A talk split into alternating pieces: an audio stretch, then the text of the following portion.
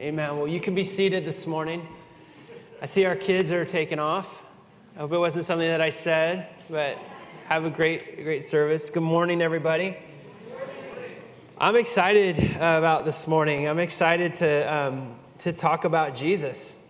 And I, am grateful for our study in the book of James, and I'm grateful for our worship team, too. You guys did always a really, really great job. I'm loving our, our time in the, um, in the book of James. Because what you see of James is that he doesn't quote Jesus a lot. Um, he is writing a letter to people who are, are close to um, close to Jesus. They're followers of Jesus. They're those that had seen him. Likely, many of them had, had seen him in his crucifixion and resurrection. And the important part to me in this whole point of him not saying Jesus said this or Jesus said that, James talks and encourages them and, and admonishes them towards things and, and the interesting point is you read what he has to say and go, you go, huh, that sounds a lot like Jesus. Huh, that sounds a lot like the Sermon on the Mount. Oh, that, I think Jesus said that. And my point is this that James is, a, is, is well formed in the image of Christ. And that's what God's doing in each one of us. And that's why we're here today. Amen? That we want to continue our walk with Jesus. We want to continue to grow. And you don't have to ditch your personality or leave it at the door. That God made you who you are for a reason, that He wants to work in and through you. Um, your quirks, your, your gifts, all of it. He, he loves you and He likes you. He, he made you in His image and He made you unique. That's why you have a different fingerprint than the person that's next to you. And there's such a freedom in looking into God's Word and opening up His Word and opening up our hearts to His Word. There's such a freedom in, um, in coming to that place and allowing the work of the Spirit to, to flow in and through us. And the freedom is this that as we study God's Word, you don't have to compare yourself to anybody. You don't have to compare yourself to the person on the right or to the left or to your favorite preacher. I know it's me, but anyways, to your favorite, to your favorite person. You don't have to compare yourself to your hero in the faith. That you sit in God's presence with God's word and you allow the work of formation. You are being transformed into the image of Jesus. That's, that's the deal, and that's amazing. And so that's why I'm excited to be here. Um, another reason I'm excited to be here is I get to embarrass Phyllis Weiss in front of everyone. She's probably one of the most popular girls in the school. I mean, come on, let's just admit it. And she uh, had another 39th birthday. And so we just wish you a very happy birthday. and Phyllis, you're popular for a reason. You are popular for a reason. And all those things I said about James, I would say about you that the Jesus that we see in you is remarkable. It's remarkable. And I don't say that in flattery, I say that in honesty. That people want to be around you because, like one author I like says that you ooze Jesus. Like it just comes out of you. And it comes out of you in, in wisdom, but it also comes out of you in humor. You are a lot of fun. And I, I happen to think Jesus was too, you know, when he walked on the earth, because he, God must have a great sense of humor the way that he brings all these people together in one room, right? So, Phyllis, happy birthday. And should we sing happy birthday to Phyllis? I think so. Happy birthday to you. Happy birthday to you. Happy birthday,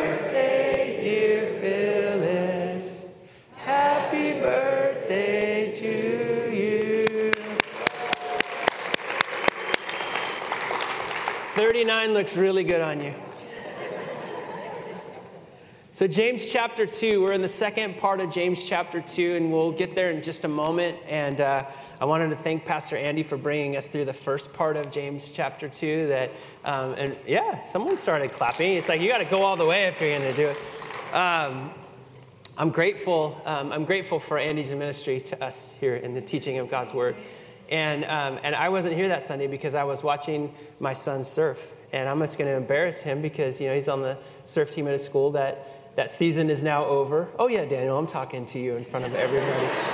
and, uh, and this guy, you know, um, he was one of the, I think you were the only boy on your team who made it to the finals and got a medal, right? Am I right about that?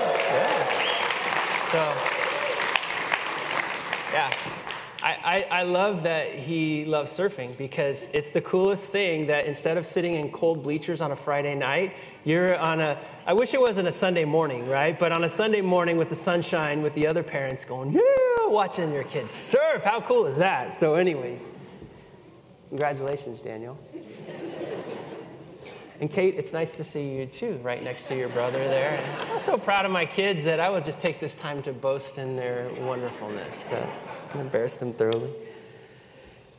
Listen, um, the, the, we're going to get into the second half of, of James chapter 2. Um, but some of the songs that we, we sang today says, I'll just shout of what you're doing, right?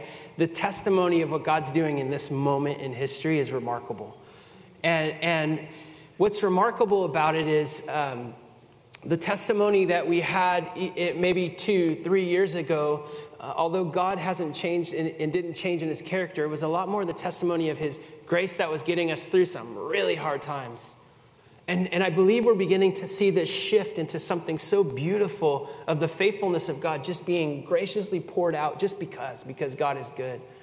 I shared with you last week, if you weren't here, I had the opportunity to help debrief some young missionaries as they came back from um, Cambodia and Thailand. And if, if you don't remember, I, I, shared a miracle story of, of a young girl who met a fisherman who was, who was limping, asked him if she could pray for him. She just felt strongly that God wanted to heal this man. Um, he had, had cut the bottom of his foot in a fishing accident. It got infected. It affected the way that he walked. He from that point on, five years, he'd walked on the side of his foot, couldn't get from point A to point B, and the pain was so severe that he couldn't fish. And that's a big deal. It wasn't like that was his, uh, his hobby, that was his livelihood. You don't fish, you don't eat, right? And so, as she prayed for him, I shared last week, I'll, I'll, just repeat it. She prays for him once. The guy feels a little shiver in his foot, goes, Whoa, I've never felt that before. Twice, he feels a little more. Seven times, the seventh time, his foot flattens out. He begins to walk and he says, I haven't walked like this in five years. That's amazing, right? But what I didn't share with you, I, I, I, shared with you, yeah, he decided to follow Jesus after that. He was a Buddhist, but decided to follow Jesus. Signs and wonders follow the power of the gospel, right? Or, or precede it sometimes. And so he, he decides to follow Jesus. And, and here's where, like, you're going to go, oh, really? Yeah, really. This is this is an eyewitness account. The Bible is formed on eyewitness accounts, right? It's not just one person who says it, but several people who go, "Yep, I was there. I saw that. That happened."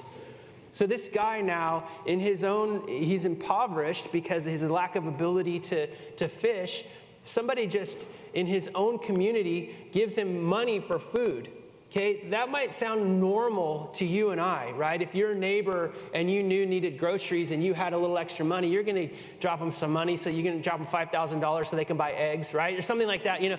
But, but for them, you know, for uh, someone in poverty in an impoverished community to go, here's five dollars. That five dollars was 18 meals. Okay, 18 meals. Here's five dollars. Another person goes, here's a motor. You can put this back on your boat. This guy begins to go fishing again, and he says he daily would see a vision of a man. He, he and, and, I don't know, I don't know that Jesus has white hair and a white beard, but in his vision, that was the vision that he saw. That whatever that was that was significant to him, that God came to him and revealed himself, decided to follow Jesus, begins to connect with, with a local church community and grow in his faith. That's, that's the whole story right? And that story is amazing in and of itself. But then there's a second story that I heard um, while I was there. Again, eyewitness account. This isn't something I, I, pulled up on the internet. Like, before you preach, here's some really good stories to get people interested. Um, eyewitness account. So there was, a, as I was sharing my, my lectures, I, I, talk about trauma and about how the body keeps record of things and some things that you can do to, um, to submit those things to God, let the healing work of the Holy Spirit happen in your life. And prior, prior to my teaching, I was looking at this um, guy, six foot seven, just built, you know, big dude. And he's listening into my lectures like this. And I'm like, do you not like me? I want you to like me. I got issues. No, I'm just kidding. No, like, I, am like, are you, are you into this? Are you not into this? And, um, and then he comes after a lecture and he says to me in his uh, kind of accent, which was from Finland, he said, good stuff. And I'm like, oh, thank you. And like literally, this guy's six foot seven and he's just, boom. And he says, uh, I spent two tours with NATO. And he said, first tour Lebanon, second tour, tour Afghanistan. Afghanistan messed me up. I wish I would have known some of this. I had no debrief. I, I ended up um, medicating with alcohol. I went way off the rails. And this season for me has been returning to Jesus and Him renewing my heart. And I'm like, wow, right? Now I like, want to be best friends with him because he's six foot seven, he's buff, and he's super cool, and he was a soldier. I'm like, dude, you're awesome. And so, so the whole time I'm like giving my lecture, I'm like, did you like that? No, I'm just kidding. Um, so it was um, towards the end of the time and, and where these guys began to share the stories of what Jesus did in their lives. And he shares his story. And his story is this He says, we, we, we got together and we began to pray. We asked God to lead us in evangelism. So that means the group gets together, says, Lord, where do you want us to go? Who do you want us to talk to? And um, who do you want us to share the gospel with? They're in Cambodia. He sees a picture of a person wearing a red shirt with a hat on with his back towards him, right? And you know, when you're learning to when you're learning to test out your faith, when you're learning to um, to begin to like take a risk, is that really you, God, that's talking, or is that you that's giving me a picture? You you take certain steps and you you would acknowledge it. Okay, I'm not sure if this is God or not, but I saw a picture of a a guy in a red shirt and he had his back towards us.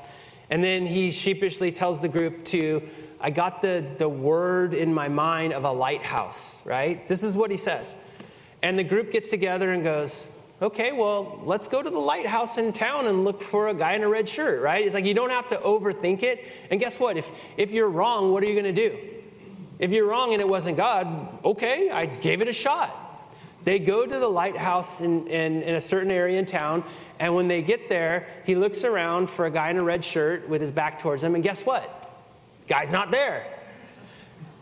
And so he asks some of the local people and he says, Hey, are there any other lighthouses around? And, um, and the, the, the, one of the guys laughs and says, Nope, this is it. And he says to him through a translator, The only other lighthouse is the bar. And he goes, That's it. And so he goes with his team, goes straight into the bar, and he says, sure enough, this is crazy, okay? If it wasn't um, this eyewitness account, he, he goes into the, and he sees back to the bar, guess what? Guy in a red shirt with the hat. He goes, it was exactly like I saw in my picture. He goes over to the guy and taps on his shoulder and says, Hey, you know, and if a six foot seven soldier guy taps on your shoulder, you'd be like, What? So taps on his shoulder and says, Hey, I'd like to talk to you. The guy turns around and he is another man from Finland in Cambodia sitting at a bar called the Lighthouse and goes, I'd like to share the gospel with you. Amen. Dude, that's crazy. What? It's crazy. That is crazy. uh, it's a friend from town. But but it's crazy that, that God would do that and that God would do that for a number of reasons. Now, the full story is this I'm not 100% sure what the result was. The, the testimony wasn't like, yeah, and then he repented of his sins and decided to follow Jesus. Uh, that wasn't the end of the story. But I guarantee you something more than two lives are changed forever as a result of that person's willingness to take action and obedience, right? That entire team that went through that journey of taking a risk and following the direction of God, that, that, that group was transformed. The, the person who was willing to say, I think God might be leading me in some way, and his speaking up, that, his life was transformed. And I guarantee you, the person who was in Cambodia, who knows what they're, who knows? Probably the only two Finnish people in that entire country. That's not an exaggeration, right? What are the odds? And who knows what that guy's doing at a bar in Cambodia? It can't, can't be great. And, and to get that tap on the shoulder and say, hey, God sent me here to give you this message. Life changing. And God does that kind of stuff, and He's still doing it. Amen? Amen.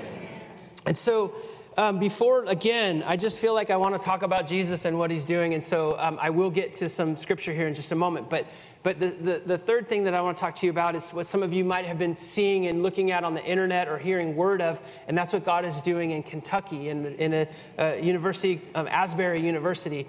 Um, are you familiar with this by show of hands? Some of you are, and some of you are like, wait, what's going on? You're faking like you should know. I should know. I'm a Christian. Why don't I know? Um, well, I'm going to tell you.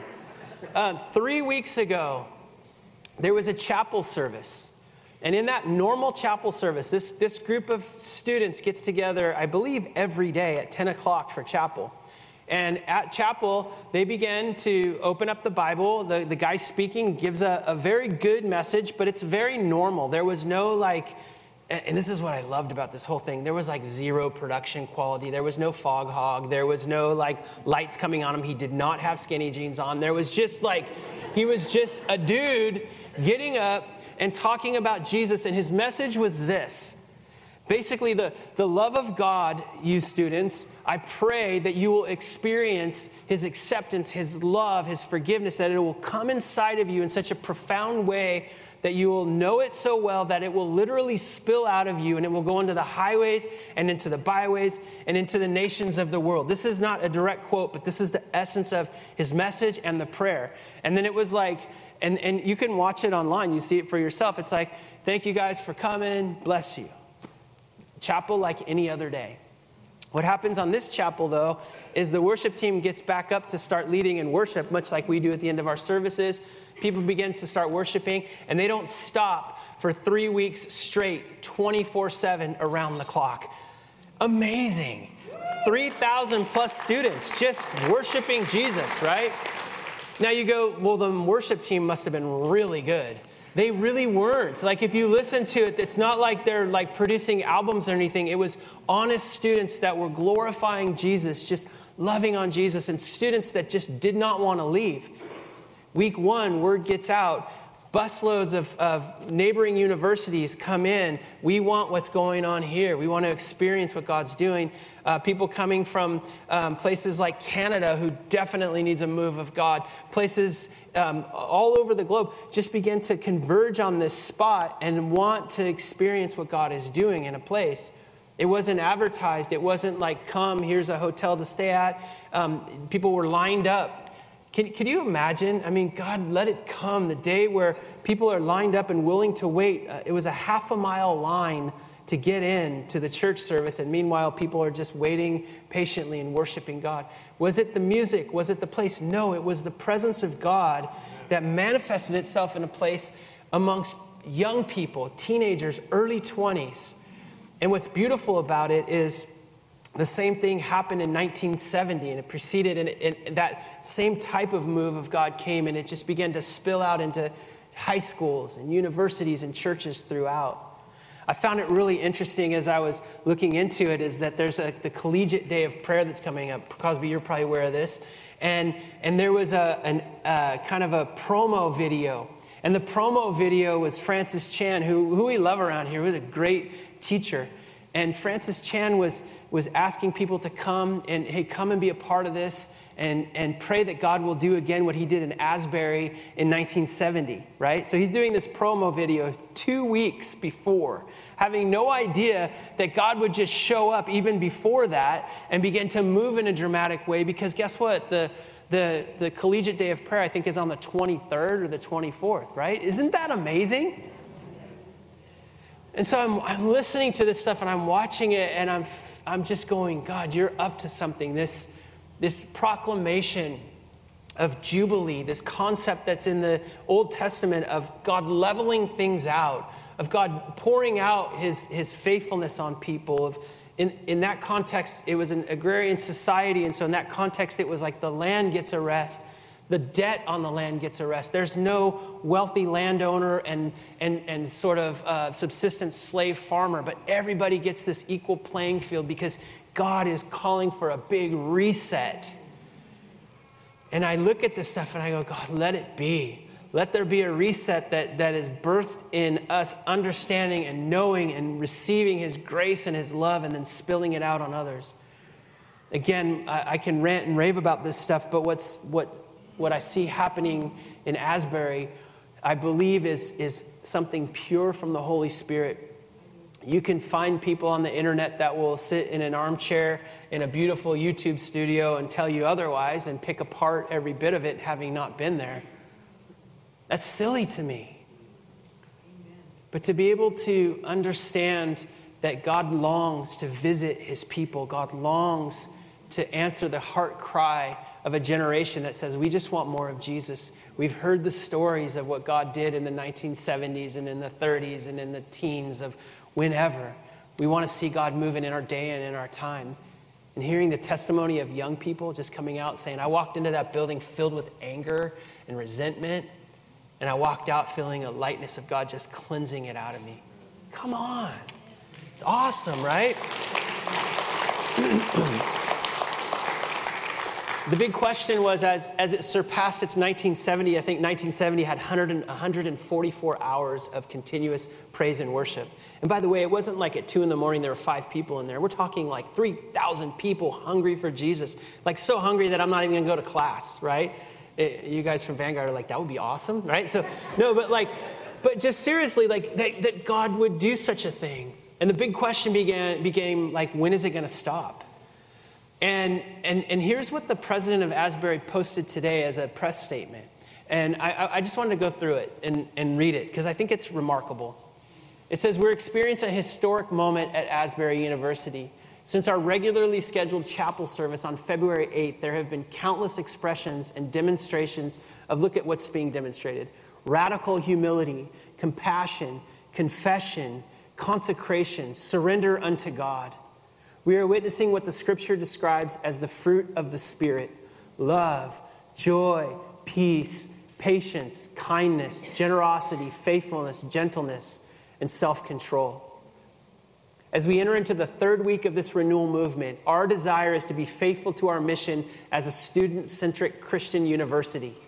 Further, we believe that the, that the continued flourishing of such a movement invites us to commission our Asbury community, visiting students, and other campus guests from across the world to neighbor serving and God honoring work. What is he saying there? Go ahead, you can clap to that.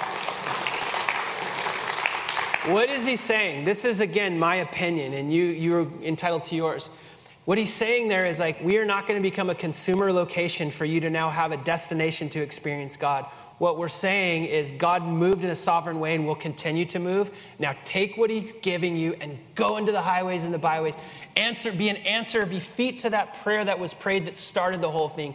Go into dark places with the love of God. Let the love of God fill you and then spill out of you. But we're not going to become the, the place that just you come to and it's like magic. You know, it's magic. If I could, like, maybe I could just get to Asbury, it would fix everything.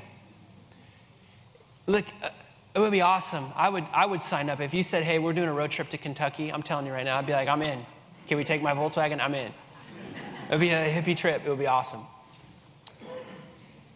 But I want to tell you that that same presence that so graciously manifested itself, the presence of God, not the smart guy who prayed, not the, not the talented musician who led, that same presence is here at this moment.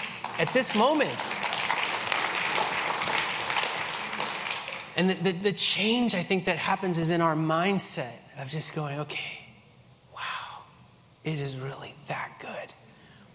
Like the gospel is too good to be true.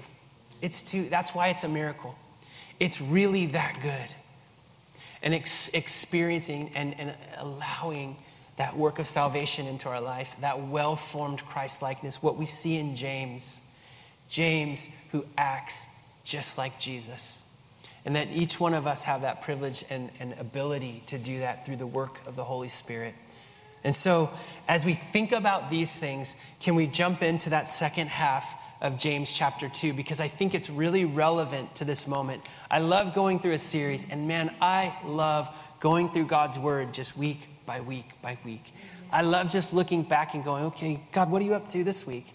And wow, isn't that interesting how where we land in James today fits so hand in glove with the moment that we're in culturally and historically. And I believe that this is the case today. And so let's jump right into it. Um, well, that's not true because I've already been talking for like 20 minutes, so there's no jumping right into anything. But let's get into it. Keep your finger in James chapter 2 and, and then uh, flip the other way to Ephesians chapter 2.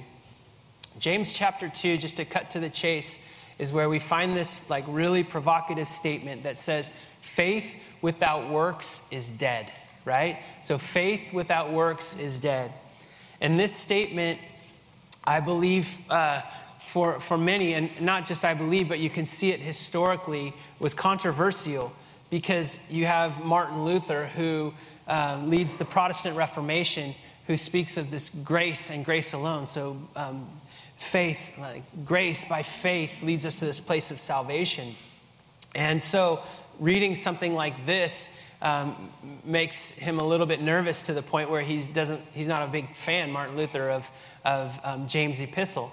But what, what James' epistle is saying is not that, um, that it's our works that lead us to salvation, but it's because of the faith that we have and Christ being formed in us that we can't help but participate in what God is doing through our works, right?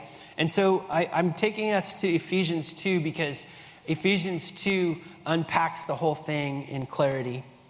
Here's what it says for by grace you have been saved through faith. How many can say amen to that? And this is not of your own doing, this is a gift of God. So there's nothing that you can earn in this regard. God isn't like overly impressed that you logged 57 hours of serving Him this week or that you read your Bible 92 hours or whatever. Those are all great things, but that doesn't save you. This is a gift of God. In verse 9 says, This is not a result of, of works so none of us get to boast. And then, he, then the balance comes here. So we're saved by his grace through faith. But in verse 10 says, we're his workmanship, that we're created in Christ Jesus for what? What's that say in your Bible or on the screen? We're created for good works, which he's prepared beforehand that we should walk in them. The good works are there. The, the working of, of the faith that's in us, it, it activates our faith. It, like, it, it brings it into a place of action. And it's there for us. There's a, a saying um, that goes faith alone saves, but the faith that saves is not alone.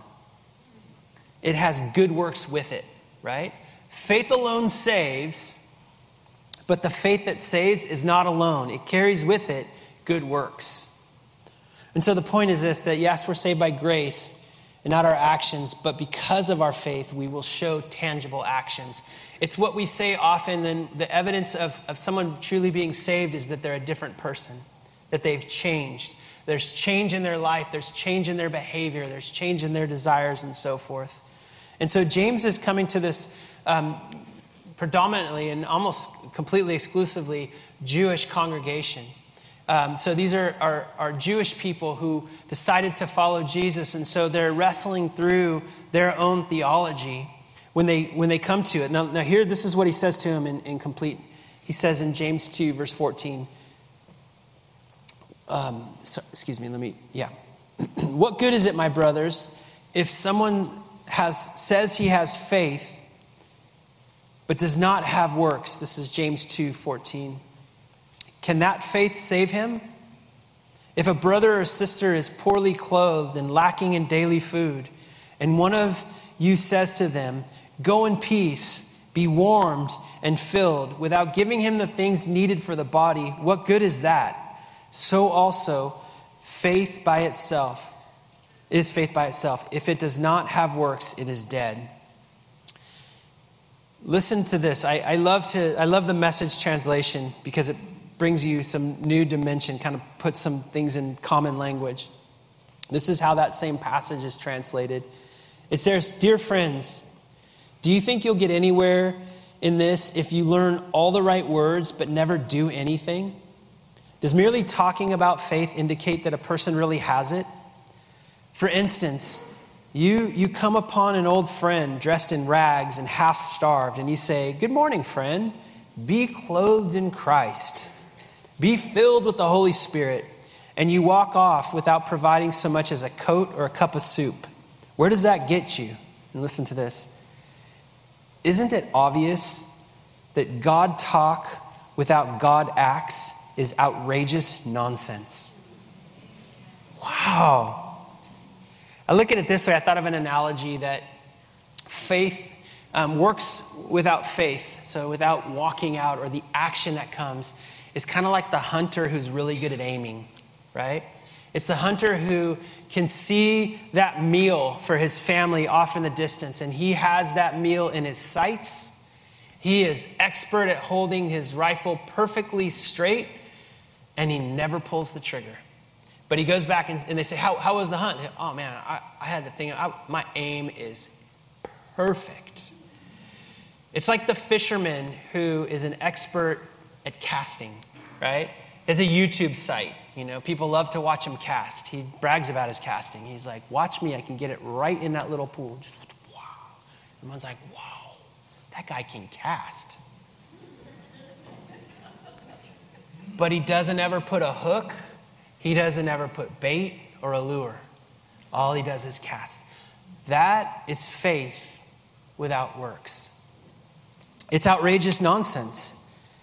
And so when, when we understand that, we go, okay, yeah, that, that makes sense. Um, I think sometimes we have to take a moment and unpack what the Bible is saying and what and, and where I felt to focus on was this word works, right? Because sometimes that becomes our excuse or our reason for not doing something is because like, man, I don't want to get hung up in works. You know, I just, I'm, I'm free, you know?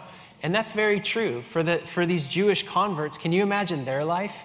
They're coming out of a, uh, of a religious system that like caused them to do so many acts or works that was supposed to lead towards them pleasing God to the point where it was exhausting, where they had to, wait, am I allowed to do this today or not allowed to do it? Did I break the law by what I said or did? So many of them, over 600 of these laws that they had to accomplish. And so when they came into freedom in Christ, this original reader, you can imagine them going, okay, wait, there's works attached to it? I thought we're done with that, right? I thought, like, do you remember when you got saved? Do you remember when, when you just felt the love of God? Like, whoa, free. And I wonder if this congregation that James is trying to lead is like, hey, we've been basking in the freedom long enough.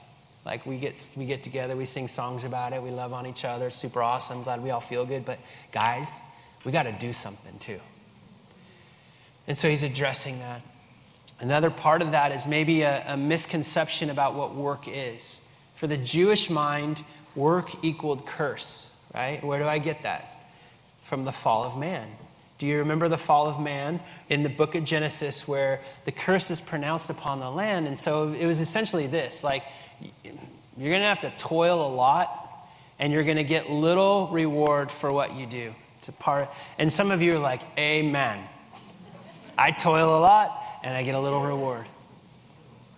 And so, if that is your concept of attaching works or work to faith, like no wonder why it was difficult to motivate this congregation. No wonder why it's difficult for us sometimes to attach works to our faith. But the gospel story is a story about Jesus making all things new. And that means that there's a redemption to work. That word work, I think I have a definition for it if we can put it on the screen. It's the, um, the word ergon. It's where you get like ergonomics, you know, this, our English word where you, you're working in a position, you know, like your, you know, like really cool, expensive office chair that you have, or like the keyboard thing that keeps you from going like that. Or, anyways, um, the Greek word er, for works, ergon, denotes action or active zeal in contrast to idleness. I like this second part. Or it's useful activity in contrast to useless busyness. The redemptive work that God is speaking of that's attached to faith is not useless busyness. It's not idle or, or, or, you know, or doing nothing. But it's this active zeal or action or this useful activity.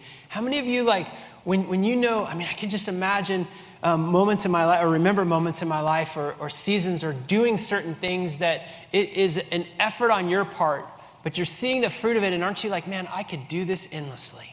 Right? I will put my effort into this because it's not useless activity. It's, it's useful for somebody else, it's useful for the kingdom. And that's, that's works attached with faith.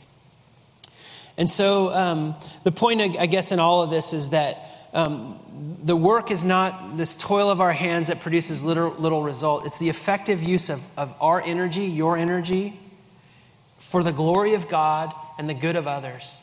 When you trace this word work throughout the Bible, you find that it's in so many categories. There's a whole agricultural category, there's arts, that the, the, the creation of beautiful things, there's business, there's every facet of society.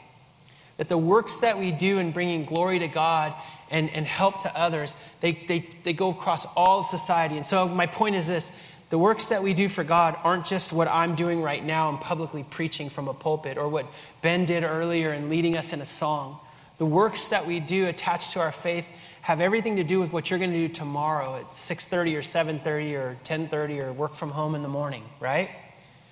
that God has something attached to your faith that touches the lives of those that are in your sphere of influence, and He wants to do it in a greater measure in these days. I believe it with all my heart. The works that it's talking about is, is in the heart of Jesus. When, when Jesus washes the feet of his disciples, this act of, of honoring them and the, the leader, the, the rabbi, taking a place of humility and washing the feet of his followers. And then what does he say? You go and do likewise. The, the works that I'm talking about are what you find when you read this letter in the very beginning when it says, James, a servant of God and of the Lord Jesus Christ to the 12 tribes scattered. It's what you find when you read the Apostle Paul, who says in the book of Romans, I, Paul, a servant of God and an apostle of the Lord Jesus Christ, saying the same thing in Titus. He gives his acts of service, what he's going to do for the Lord before his authority. Do you follow me on that? This is who I am. This is what I offer as a living sacrifice to Jesus. I'm not looking for the accolades. I'm not looking for position or authority. If that follows, it's because God gave it to me, right? It's kind of what I read into that. But me, Paul, he's saying, I'm a servant first, and I'm whatever else after. It's exactly what Jesus modeled. It's what well formed Christianity looks like. It's what well formed Christ likeness looks like in our lives. Man, I'm running out of time, and so I'm, I'm to, um, I want to get to this last point because I think it's, it's important for us because I believe God has for us as a congregation a call to action in this area. You can't read James and not get a call to action. It's what, it's what the letter is all about. And so um, we read on in, in verse 18. It says, but, but some of you, James is like, okay, I get what you're saying. You're thinking to yourself, some of you will say, I have the faith, and then somebody else will say, I have the works. Can't we work together as a team? Isn't it like the Martha and Mary thing? You know, the, the one who's logistical and the one who just wants to sit at Jesus' feet. And, and maybe you're thinking, I'm, you know, I don't have time for that. Leave it to the one who likes to do that stuff. But he says, Show me your faith apart from your works, and I will show you my faith by my works. Listen to this, it gets kind of gnarly. You believe that God is one, then you do well. Guess what? Even the demons believe that and shudder. It's a provocative statement. He's calling them out and he's saying, Hey, you got faith? What kind do you have? Do you have the same kind that the demons have? Because the demons have faith too. They believe that God is one. But what are they doing? Anything of the will of God? Absolutely not. They're doing the complete contrary. And so the, the original hearer must be going, Whoa, you just compared me to a demon? And I just feel like James is like, Yep. it's supposed to jar us into, like, wait, what am I doing? And it jars us into thinking more clearly about how what we do, our call to action, what that looks like because of our faith, right? Because of our faith. Does this make sense? You always say yes. Okay, verse 21. Was not Abraham our father justified by his works when he offered up his son Isaac on the altar? And you see that faith was active along with works, and faith was completed by his works. In verse 23 says, And the scripture was fulfilled that says, Abraham believed God, and it was counted to him as righteousness. And he was called a friend of God. You see that a person is justified by works, not by faith alone.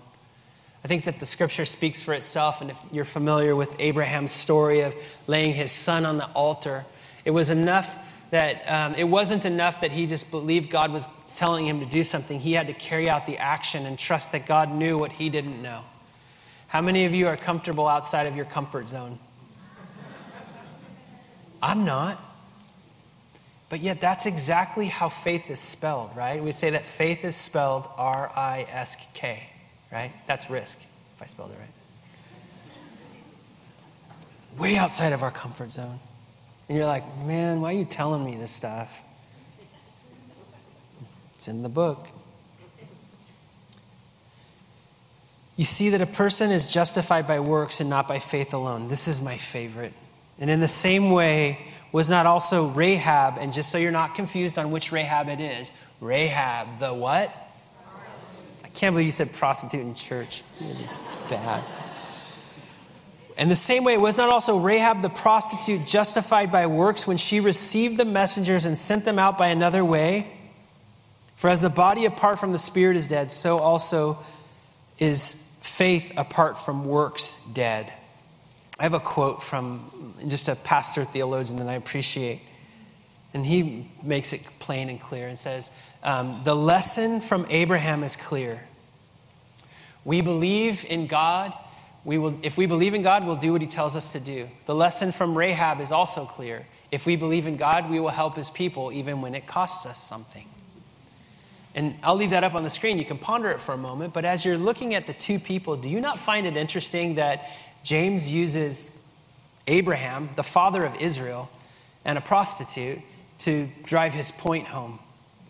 Doesn't matter who you think you are. If you are like, like, do you know who I am? I really don't, but you, maybe you're way up here. Or maybe you see, you may, you see yourself high and mighty, or maybe you see yourself like, if you only knew who I was, and you see yourself as low and condemned. The Bible makes it really clear and says, whatever, wherever you think you are on that spectrum, here are two examples an obedient prostitute and an obedient father of the nation of Israel. And I, I, love this quote that I came across from Blaise Pascal, who's a, a French philosopher. He says, There are two kinds of people in the world the righteous who understand themselves to be sinners, and the sinners who believe themselves to be righteous. Truth, mom. So as you're taking all of this in, and then, and then I truly am coming in for landing here. I believe there, there is a call to action for us. There can't not be, right? As we read this stuff, like, God, what are you saying? The call is not, oh, feel bad about yourself because you're not doing enough. That is called condemnation. Don't subject yourself to that. The call is not, oh, where can I volunteer? I only volunteer two hours. I need to volunteer six. That is not the call. That is condemnation. Or that is even like a self imposed, like, hey, look, you know, I'm doing the work.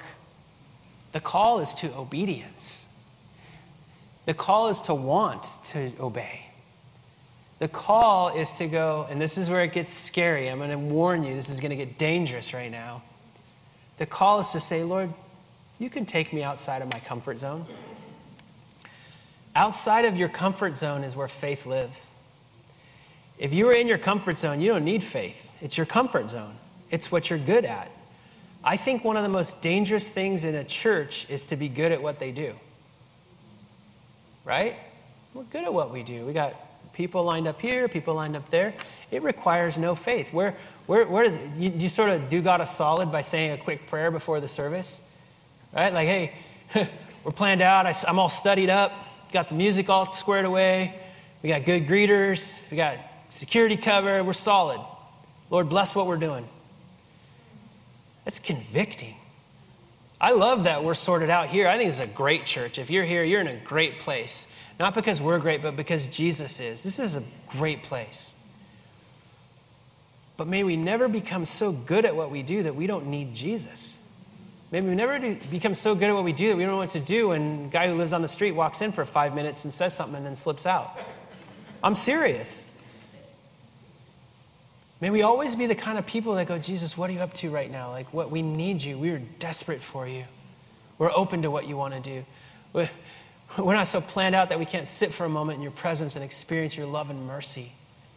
Not just so we feel good, but so that we are filled to the point that we spill, that we ooze, we, we leak. That's what Bob Goff says. We leak Jesus. We leak him because we're so filled with his love. Faith without works is dead, but works without faith is also dead. Faith and works together is alive. It's alive. People are drawn to the life of that. 3,000 students gathered together because probably one or two of them decided to go to the front and say, Hey, this is what's going on in my life. I've blown it here. I need to ask for forgiveness people coming to the altar and weeping. It wasn't marked by sensationalism, it was marked by repentance and peace and joy and the fruit of God's Spirit. Why not here? Why not you? Why not today? There's a, a works in the Bible that's called dead works. You read about it in Hebrews. It's what it's repented of. It's the useless things that don't take faith at all. You're just good at it, so you do it. Um, but faith with works is life. And, and, and truly, I'm not just saying that about our comfort zones because I, I think it in my head. I'm saying I believe that God is calling me out of my comfort zone. I believe God is calling you out of your comfort zone. Not because he's, he's like trying to play a game with us or make us feel stupid, but because, again, that's where faith lives. That's where we're relying upon Him. And so, what does that look like? Um, I put in my notes it's a dangerous thing to be a follower of Jesus and not follow Jesus' commands. Right? It's a dangerous thing to call yourself for us to be followers of Jesus and not follow his commands. There are many plain in Scripture. You just open the book, open the gospel, and you'll have a call to action right there. Open up Matthew 25, and you'll find that there's hungry people you can feed, there's naked people you can clothe, there's people who are sick that you can pray for, there are those that are in prison that you can go and visit. Those are the no brainers. You could just do that, and you will be within the will of God.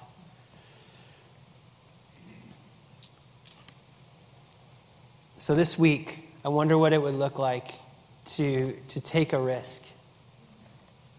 And don't build it up so emotionally in your mind that you, you know, have like delusions of grandeur about this great thing that you're going to do for God. I'm just saying just the basic stuff.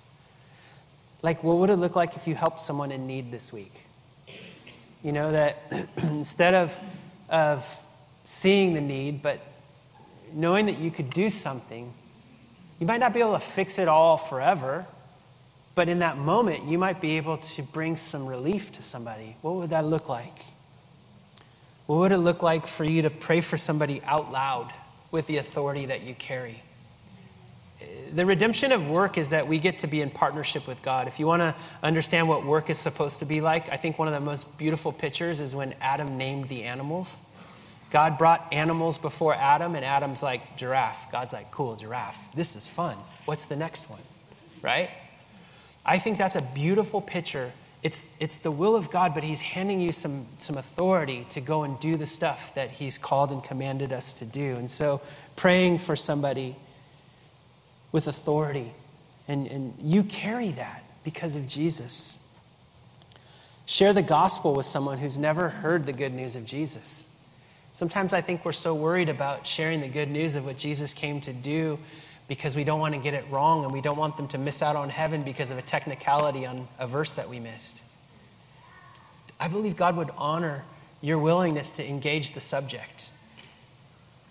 I think now more than ever in recent times, people are thinking about their eternal destiny, not just their next day. And so, what would it look like for you to help somebody understand that God has a big plan? And the big plan is much better than what's going on here. That God so loved the world that he gave Jesus, that whoever believes in him wouldn't perish, but have everlasting life. What would it look like for you to pull the trigger or to bait the hook? Um, and just to go on and, and see what God would do. Not just being a good aimer or a good caster, but just go for it, right? This week, just go for it. Amen? Can we stand together? I don't know if you have a song for us, but if you do, if you can make one up real quick, I don't know, that'd be cool. Um, the this week, Wednesday, interestingly enough, is Ash Wednesday. Ash Wednesday marks the beginning of what's called the Lenten season. Six weeks from that Wednesday um, is, guess, what is it? Easter. It's Christian Super Bowl, man. It's like, that's when everyone comes to church. It's awesome. But, but Easter is, is more than an event we dress up for and get to see three times as many people. Um, Easter is the celebration of the resurrection of Jesus, and the same power that raised Jesus from the dead is alive in you. 365 days a year. We just like have a big party for it on Easter. But what's cool about Easter is that it gives us a marked moment in history to remember, and it helps us with our schedule. And Ash Wednesday is a common practice to be able to go, I want to draw nearer to God. I want to meditate on what He's done. It, I, want to think about Jesus every day of the week. I mean, it's what we should do all the time, but we get to do it in a different way as we anticipate Easter. Oftentimes, people um, in different traditions, you'll see they get the imposition of ashes upon their head. It's the, the waving of the palm branches that from Palm Sunday in the previous year, they burn those and they take those ashes, and you're reminded that from the ashes you came to the ashes you'll return, that your life is not going to be forever here on this earth, but there's something bigger and greater, right? If you want to do that, go for it, man. Non denominational churches get to freestyle whatever they want, right? It's all good. But capture the heart, okay? Capture the heart of a season. The season is to go, I need a reset in my life. I want to draw nearer to Jesus on purpose for six weeks. Many people choose to fast during that time. I highly encourage it. Your flesh will hate it, your spirit will love it. Does that mean you don't eat food for six weeks? Yes, and you're a sinner if you have. No, I'm just kidding. No. Maybe, maybe you'll choose to have an extended fast, do it with wisdom, but maybe you'll choose to do things like our family will do. We'll sit together and talk about, hey, what do we need to give up during this time? Maybe, maybe, maybe we need to reset on media, you know? Let's just put it aside. Maybe we need to, reset even on the things that we're eating, you know? We want to honor God holistically. Maybe we just need to cut like all the processed junk that we're eating all the time. Let's just, what would it be like if our bodies felt better and we were devoted to God's word and we didn't have a constant diet of garbage? Garbage in and garbage on TV. What would that look like? Amazing. Okay, these are just examples. Explore it. Faith that we just talk about is useless nonsense. Faith without works is dead. But faith and works is life. It's alive. And that life, man, in you spills out, transforms workplaces, transforms relationships, transforms neighborhoods, transforms cities, college universities, nations, the world. That's what God is all about. Amen? Amen. Amen. Well, let's sing this song and think about it, and then we'll wrap it up.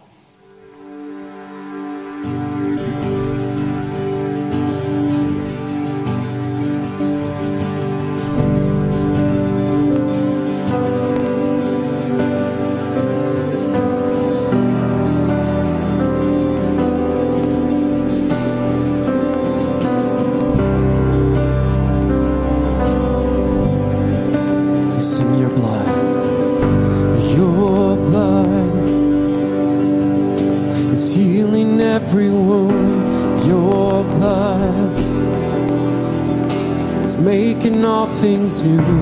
Your blood speaks a better word.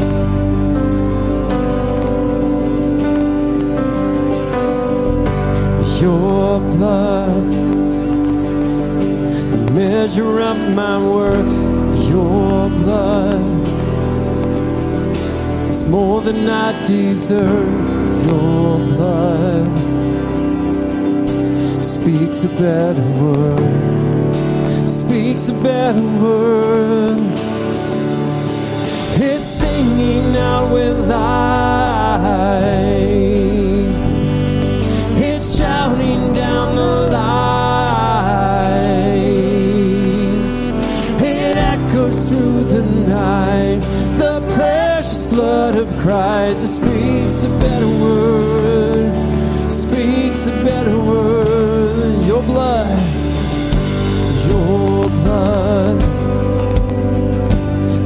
of righteousness, your blood, my hope, my hope and my defense, your blood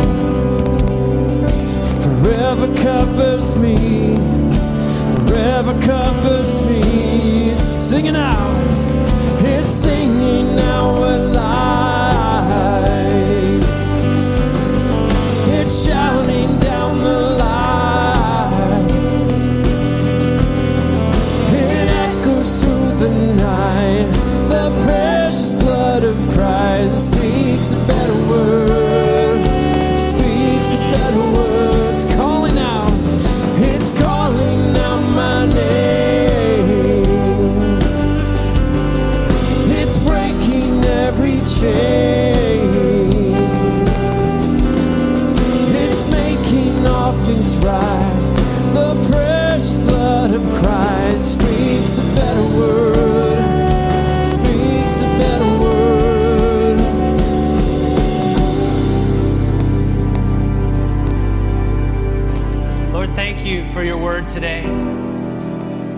thank you for the word that you speak into our lives, the words of freedom and forgiveness and healing and hope. Thank you for the work of salvation in our life that's shaping us into the image of Jesus. May we look like him, act like him. May we bear the fruit of your spirit through extending and expending our effort and energy to accomplish your will on the earth. Would you redeem our vision of work? Or would you redeem our vision of works and the effort that we put out?